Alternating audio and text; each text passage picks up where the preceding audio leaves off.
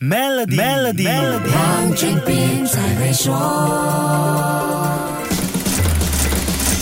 你好，我是黄俊斌。有句话说，人生最怕病来磨。家里有人生病了，不只是一种生理和心理上的煎熬，严重疾病还会造成不小的财务负担。所以，呈报个人所得税的时候，医疗开支的减免一定要充分利用，多少帮助减轻负担。我们为父母支付的特殊需要医疗和护理费用，可以获得最高八千令吉的税务减免。要注意，在获取这些医疗和护理服务之前，必须有合格的医务人员证明这是。健康状况需要，还有几项容易被忽略的医疗费用开销：个人、配偶或孩子的严重疾病医疗费用，还有个人和配偶生育治疗费用，可以获得总数不超过八千令吉的减免。那个人、配偶和孩子注射获准疫苗的费用，也可以获得最高一千令吉减免。另外，个人、配偶和孩子的全面医药检查、购买新冠病毒检测的试剂盒以及心理健康检查与咨询的费用，可以享有。最高一千令吉减免。